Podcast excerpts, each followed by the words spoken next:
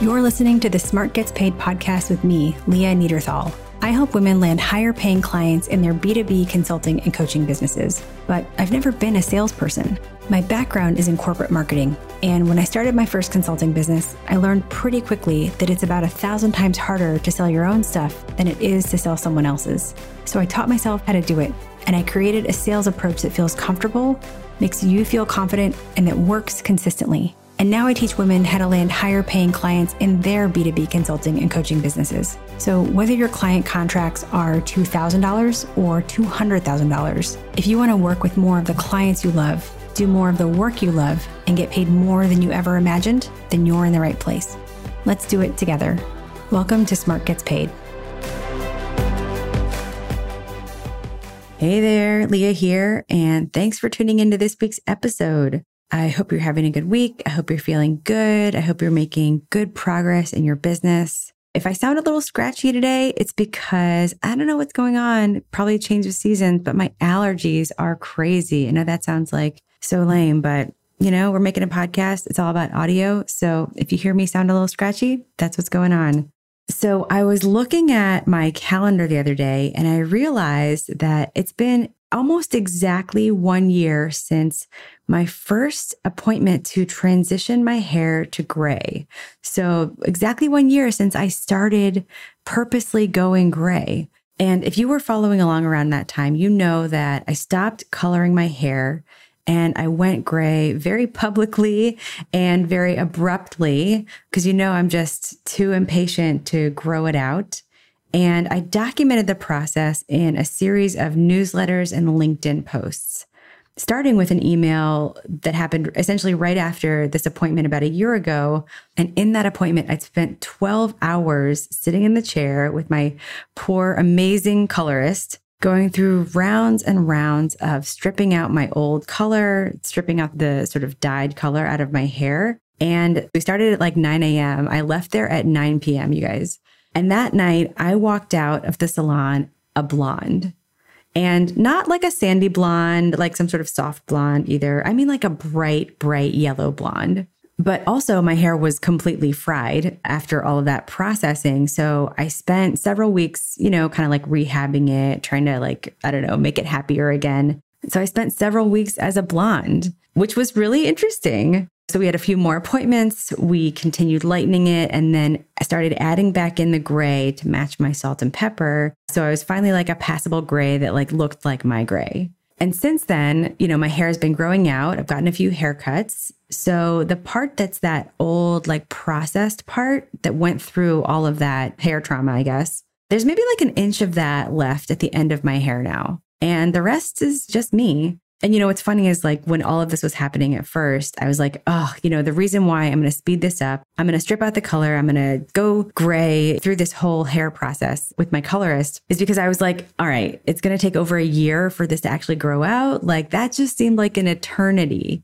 you know? And then fast forward to now, I mean, like literally fast forward because I feel like this whole year has just flown by. Is it just me? Does it feel like that's you too? I don't know. Feels like it's just absolutely flown. But here we are, and I'm like 90% all gray. And it's just fun to look back at that. What a crazy journey. You know, maybe in the next few weeks, I'll do an episode about like what going gray has meant for me and, you know, what it's done for me and what it's meant for my business, you know, in the past year. But in the meantime, if this is something on your mind, check out episode 24 of the podcast, which is called Going Gray as a Business Owner. That was a fireside chat I hosted, I guess, kind of while I was in the middle of this whole process. I hosted it with my client and friend, Meg McKean, whose hair journey really inspired mine, and also my stylist, who spent all those hours with me, Yvonne Daly.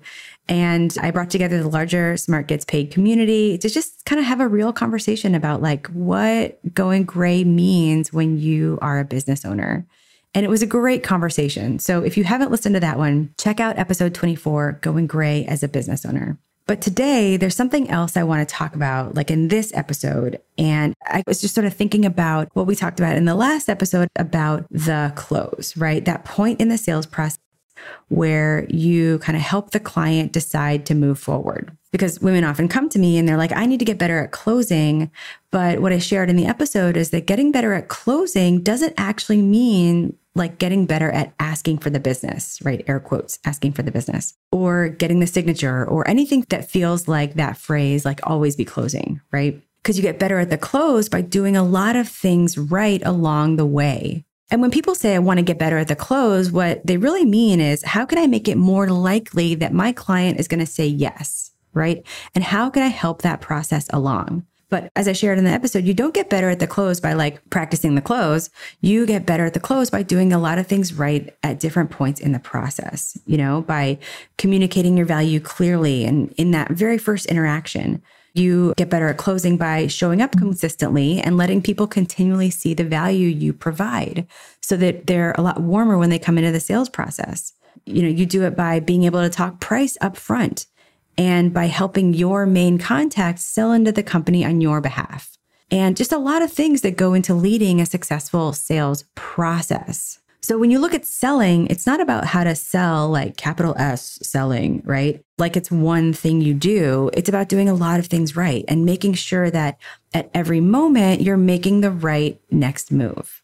Because when you know what to do at each step, not only does it help clients say yes, right? That's what we want. It gets you clients and revenue and income and all the things we want for our businesses. But it also solves what I think is an even bigger problem that women face in getting new clients, which is that in the sales process, you can feel really powerless. So, knowing what to do at each step of the sales process doesn't just get you revenue and all the things we want, it also makes you feel more in control because that's one of the things that makes selling so challenging and sometimes like soul crushing is that it feels like you just have no control, right?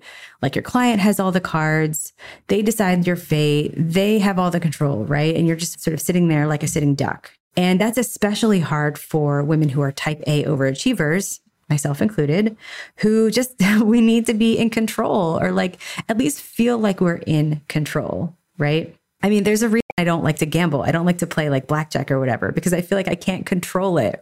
So this is very real, this like need to control things. And when you don't have control in the sales process, it can feel like you're on the back of a roller coaster being whipped around by the process. Or, you know, what can be even worse is that when you feel like you're sitting there alone without any information from the client, just sort of crossing your fingers or, you know, like holding your breath while someone else out there just decides your fate. So, knowing how to sell is really about how to regain that control. So, you're more in control of the process. And so, one of the points in the sales process where a lot of women feel very little control is after you sent a proposal and it feels like you're sitting there just like waiting for an answer. And that answer can come quickly or it can take a long time. And it might be what you expect, like maybe you expect a yes, or it might be a surprise, like you know, even though the client came in super hot, you know, and you were sure that they'd say yes, then they come back with a no. And you're like, wait, I'm sorry, what? And then there are answers that aren't a no, but like aren't really a yes. And these are kind of common too, you know, like we've decided to push the project out or we're waiting for the new CMO to start or, you know, any number of things. I always say that the best answer to a proposal, the best response is a fast yes, right? Like that's what we want, right? We all want a fast yes. But the second best answer is a fast no so that, you know, you don't have to just sit there twiddling your thumbs, like wondering, and you can actually get on with your life. But the worst answer is a slow no, right? And if you've ever gotten a slow no, you know how painful that can be. So if knowing how to sell, how to get clients is about regaining this control, and this point right here, where you've already sent a proposal, is one where you feel like you don't have much control because you've sort of already sent the proposal and you feel like there's nothing you can do at this point. Then let's look at what you can do. This is what I want to share with you in this episode. And the things that we're going to talk about here aren't what you can do to help them say yes at this point. Because yes or no, you know, that's actually not the issue in this moment that we need to solve. That's not what's wrong that we need to fix. Because at that point, the problem that you're facing in your business isn't that you might not get the client or they might not say yes. You know, the problem to be addressed in this moment is that this is the moment where you might feel just incredibly powerless. And that's the problem that we can solve right now. So the problem we need to solve right now is to help you regain control and regain the power in your business. So I'm going to share three things that you can do after you send a proposal and while you're waiting for a response to gain control. So the first thing that you can do is follow up effectively. And I know that this one seems like a little obvious, right? But what I see so many women doing is actually following up very ineffectively.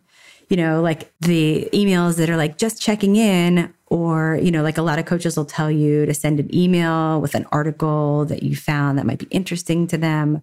But like neither of these work. I'm going to talk about the checking in one in a little bit, but let's look at the so like sending an article one. It's actually a complete waste of time in this part of the sales process. The place in the sales process where that approach might be helpful is like when you're nurturing a relationship and you're trying to stay top of mind. It's not in the decision part of the sales process when you've already sent a proposal and you are looking for an answer. Because at this point, what we're talking about now, you're like done offering more value, right? If they want the value of your intellect, if they want to experience the way that you think about the problem, if they want the value of your expertise, they're at the point where they need to pay for it. And so we're not just going to like give them more value. But I really think that the problem of this approach of like, here's something I found that's interesting to you or whatever in this part of the sales process is that it really feels like it's in this vein of like, if I keep giving you more, then you'll like me and then you'll say yes, right? that's something that women do so much because we've been socialized and raised to be liked. And we think if we have to have, sort of keep giving more, then they'll like us and then they'll say yes. But the thing is that your client's going to decide whether they want to move forward based on so many other things, you know, how you've positioned the value to their business, whether they, you know, understand and need that value, and a number of other factors that just have nothing to do with like whether you've given enough free stuff, right? And especially free value. So we're not going to just keep sort of like tapping him on the shoulder and saying, hi, like, here's more good stuff for you that I am sharing with you, and here's more value. So what do you do instead? Well, we follow up, but keep it laser focused on the value that the client is looking for putting the value front and center, like in the first sentence, so that you're reminding them, you know, remember, this is how your business will be different as a result of working together. This is why this project is important, you know, not to me, but to you. And this is actually why that like just checking in email doesn't work either, because people tend to check in about the project or the proposal, like just wanted to check in on the proposal or whatever. But clients actually don't care about the proposal and they really don't even care about the work. They only care about the value that the work will deliver to their business. Okay. And then the second part of an effective email is leading the client.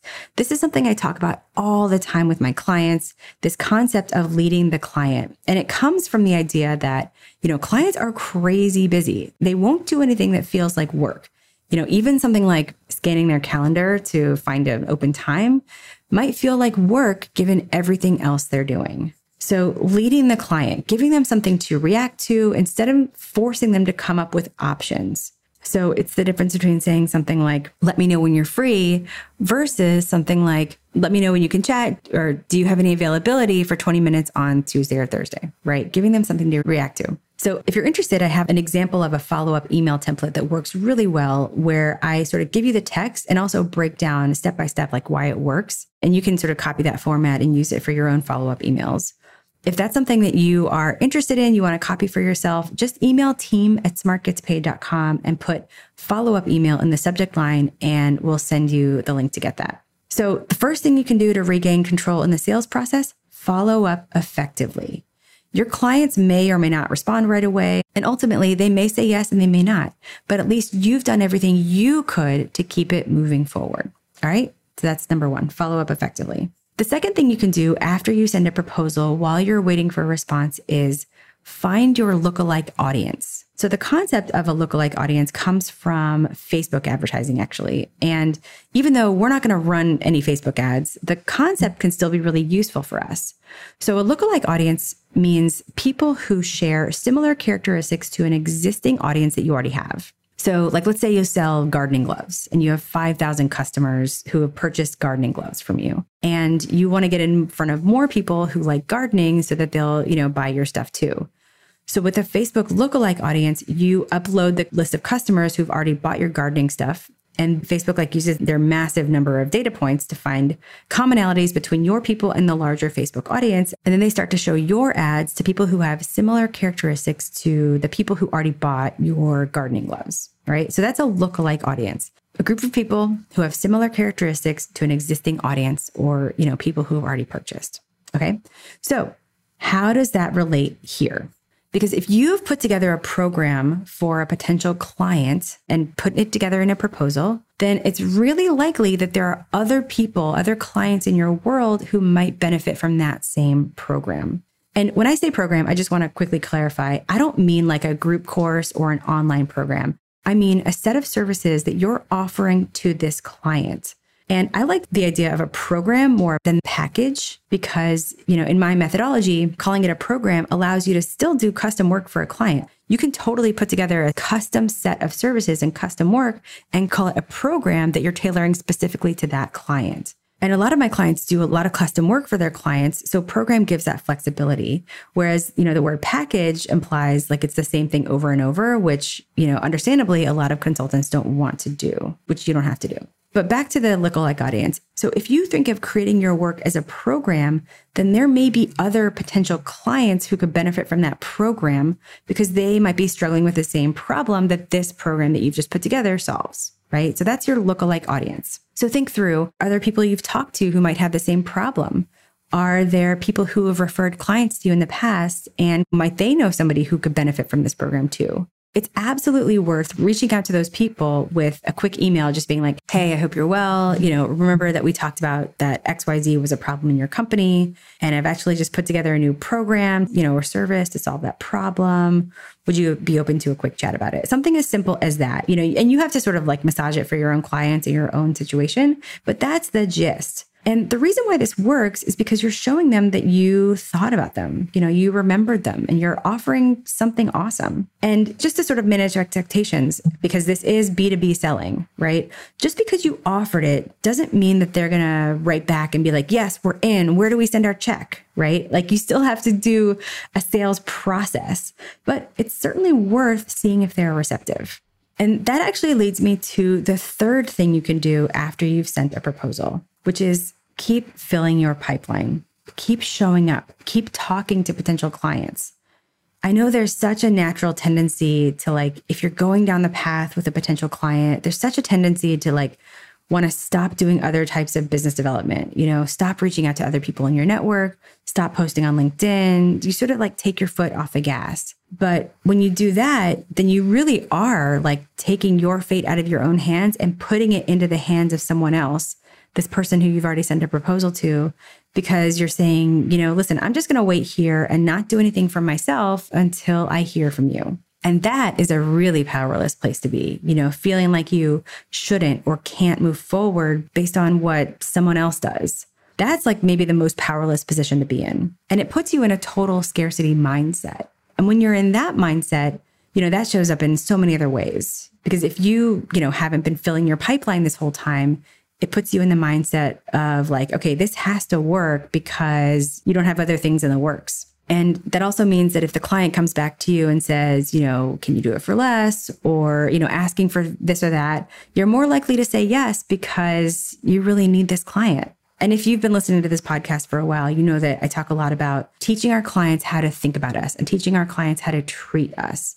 And if your scarcity mindset causes you to, you know, agree to every little request in the sales process, then that sets up the same dynamic when you actually start working together. So it's so important to keep filling your pipeline regularly all the time and waiting on a proposal that you've already sent out. And, you know, like I mentioned, I don't know if they're going to say yes to your proposal or say no, but I do know that regardless, you'll be in a much better position if you've continued doing business development You've kept having client conversations.